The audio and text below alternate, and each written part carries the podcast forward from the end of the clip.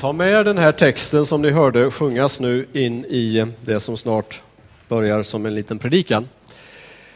Eh, vi har eh, under hösten haft någonting vi har kallat för bibeleffekten. Ni ser en bibel här framme. Förra terminen var det bibellyftet.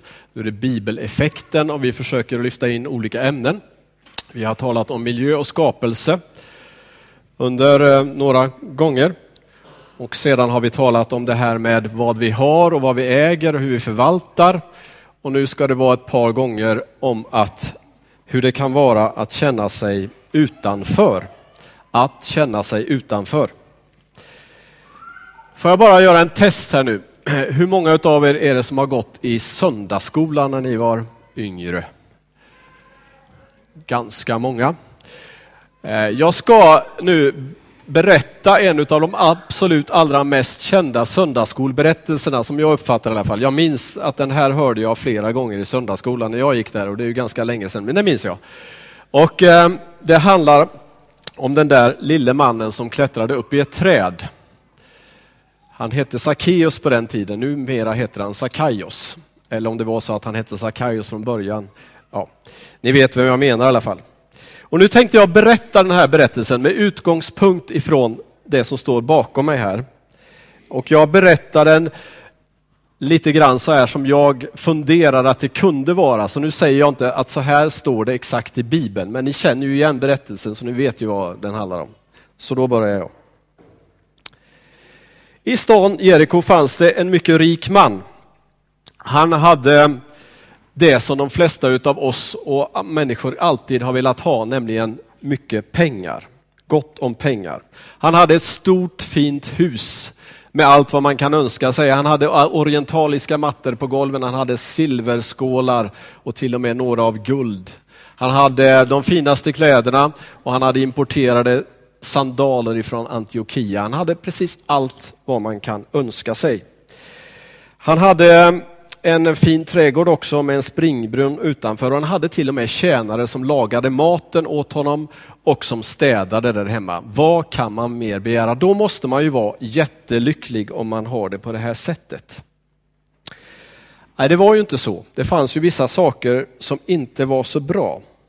Och det gick inte att rätta till med pengar eller ägodelar. Det var ändå inte bra. Och en sak var ju det här att den här mannen var så kort. Och eh, han hade redan som liten varit liten, om man nu kan säga så.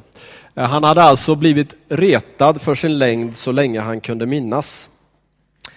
När han gick i skolan så sa de andra att ja, men du är väl bara fem år gammal, du som inte längre, fast han egentligen var tio. Och sådär. Han hade alltid varit med om det där, att få höra att han inte var som alla andra. Han hade aldrig blivit mer än 1,50 lång och det var fortfarande så att människor i dubbel bemärkelse såg ner på honom. En annan sak som inte var så bra var att han inte var de omtyckt av de andra i stan. Det var på grund av att han hade ett annat yrke än de flesta andra. Och därför var han till och med hatad utav många. Därför att han hade ju lejt sig till romarna de som var ockupationsmakten. Så egentligen hade han inga vänner som kom hem till honom och kunde se hur fint han bodde, hur bra han hade det och allt det där andra. Kanske var det någon gång någon arbetskamrat som kom hem, någon som var i samma situation som honom. Eftersom han hade varit bra på matte så hade han fått det här jobbet i tullen. Han kunde räkna, han kunde det här med ekonomi och eh, därför så kom han ganska snabbt upp sig i Tullverket och blev till slut chef.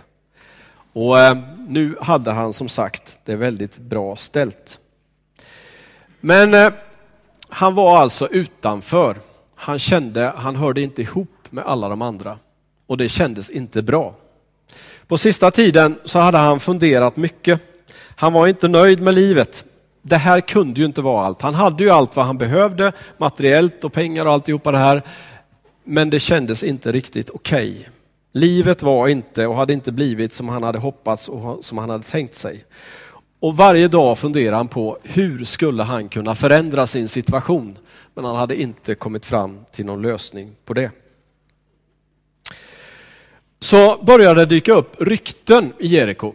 Rykten som sa att det fanns en man från Nasaret som eh, var inte som alla andra. Där han gick fram hände det saker, till och med underverk. Och människor som mötte honom, sades det, blev aldrig de samma igen. Mannen hette Jesus. Sackaios hade hört mycket om honom. Om bara hälften av det han hade hört var sant, så var det nog. Och så nu, bara för ett par timmar sedan, så fick Sackaios höra att Jesus skulle komma till hans stad Jeriko. Och givetvis var det ju så att alla i stan ville komma och se och höra Jesus. Hur skulle man då bära sig åt om man var 1,50 lång och ingen som ville släppa fram honom för han var den han var? Men så fick han en idé.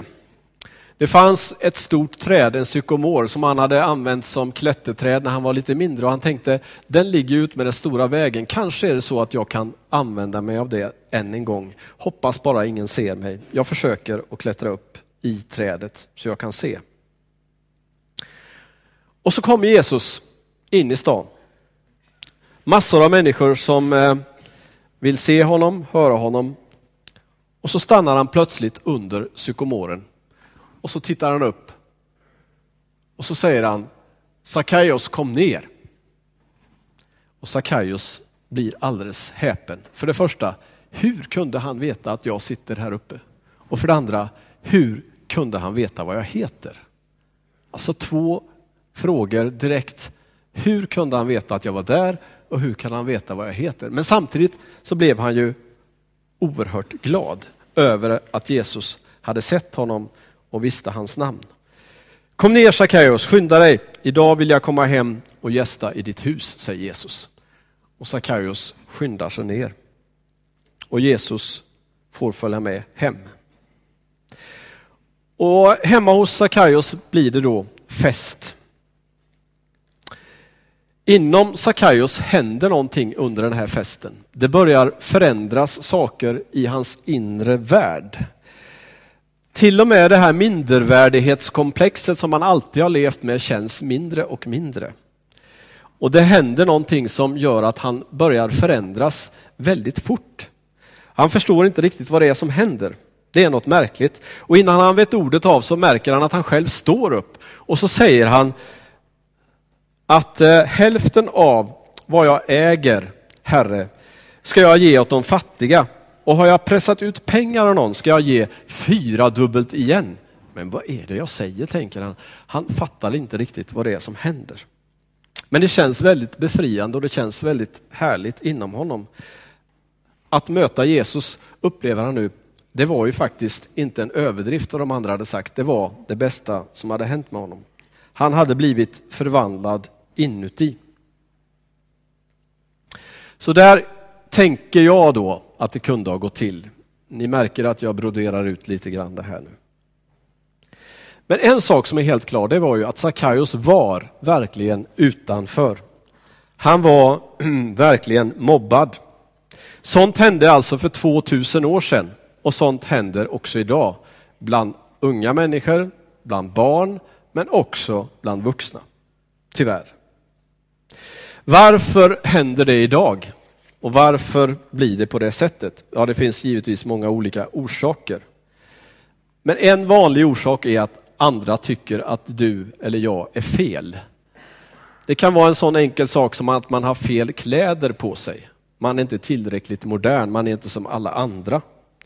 Man kan säga fel saker. Ja, men så där är det ju inte. Hur, ja, men hur kan man säga så alltså? Nej, men den, honom, henne vill vi inte lyssna mer på. Det kan i princip vara nästan vad som helst som gör att en människa blir utstött, mobbad. Och att vara utanför är ju aldrig roligt. Tvärtom så är det för de allra flesta som upplever det här och har upplevt det en plåga. Det är någonting som är jobbigt. Att inte få vara med i gemenskapen tillsammans med alla andra är inte gott. Det sägs att vi allmänt i Sverige idag mest tänker på oss själva och allt mindre på andra. Och tyvärr så framställs ju det här som ett ideal och jag har använt det här uttrycket förut i gudstjänst vet jag, men jag repeterar det igen. You are worth it. Det sägs i reklamen ganska ofta. Och det är klart att vi alla är värda. Men alla är ju värda, det är inte bara jag som är värd, eller du som är värd, utan alla är i så fall lika mycket värda. Men vi tänker oftast att det är jag som är värd, det är jag som ska ha. Och då blir det så att man kanske utesluter andra. Jag tror att det här börjar i våra tankar. Det börjar ju alltid här uppe i huvudet hos oss. Och därför är det viktigt hur vi tänker. Hur tänker jag och hur tänker du om andra? Och hur ser vi på andra? För det vi tänker kanske sen uttrycks i hur vi handlar och hur vi gör mot varandra och mot andra. Jag tror att vi behöver göra precis det Jesus sa och som vi har repeterat och sagt många gånger och som sägs i många sammanhang. Allt vad ni vill att människorna ska göra för er, det ska ni också göra för dem. Eller som det står i en ny översättning som heter The Message. Fråga dig vad du skulle vilja att andra människor gjorde för dig och ta sen initiativet och gör samma sak för dem. Fråga dig vad du skulle vilja att andra människor gjorde för dig och ta sen initiativet och gör samma sak för dem. Vad innebär det i så fall i praktiken? Jag tycker att i den här berättelsen jag alldeles nyss berättade så visar Jesus vad det handlar om i praktiken. Att ta vara på det här ordet. Och då tänker jag så här. Det börjar med att se. Eh, Sackaios trodde att ingen såg honom. Men Jesus vänder sig upp och ser honom. Alltså att se varandra, att se någon annan. Att se. Det börjar med det. Och sen gör Jesus någonting mer när han möter Sackaios. Han säger hans namn, Sackaios. Alltså att bli sedd och att någon vet vem jag är, till och med vad jag heter. Att säga den personens namn, att namnge, är jätteviktigt. Och vad händer sen? Jo, Jesus bjuder in sig själv till Sackaios. Men att bjuda in, att bjuda med någon annan människa är jätteviktigt för att få det som jag satte som fjärde punkt, nämligen gemenskap, en relation. Alltså att se, namnge, bjuda in, dela gemenskap. Det tror jag är vad vi alla människor behöver. Och det är det, tror jag, som vi behöver tänka kanske lite mer på hur vi gör. Och det visade Jesus verkligen i praktiken.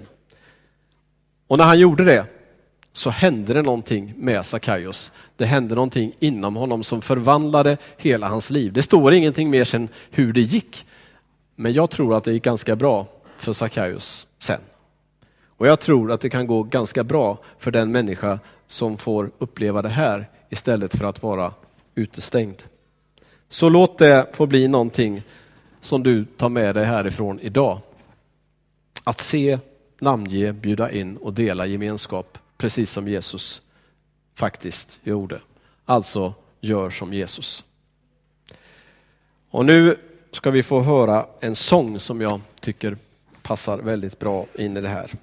Och när vi har lyssnat till den sången så blir det som det brukar vara här i gudstjänsterna, möjlighet att få tända ett ljus där i ljusbäraren. Inte bara som man tycker att det är vackert för det är mörkt ute, utan ett ljus som betyder att jag vill be för någon eller något speciellt. Eller jag vill tacka Gud för någon eller något speciellt.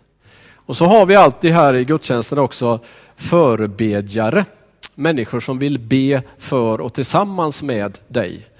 Och Det finns en som finns där ute i vårt andaktsrum som man kan gå ut till och be tillsammans med. Och så finns det två som finns här framme också eh, som gärna ber för och med dig för det du har i ditt hjärta och dina tankar som du vill ha hjälp med i bön.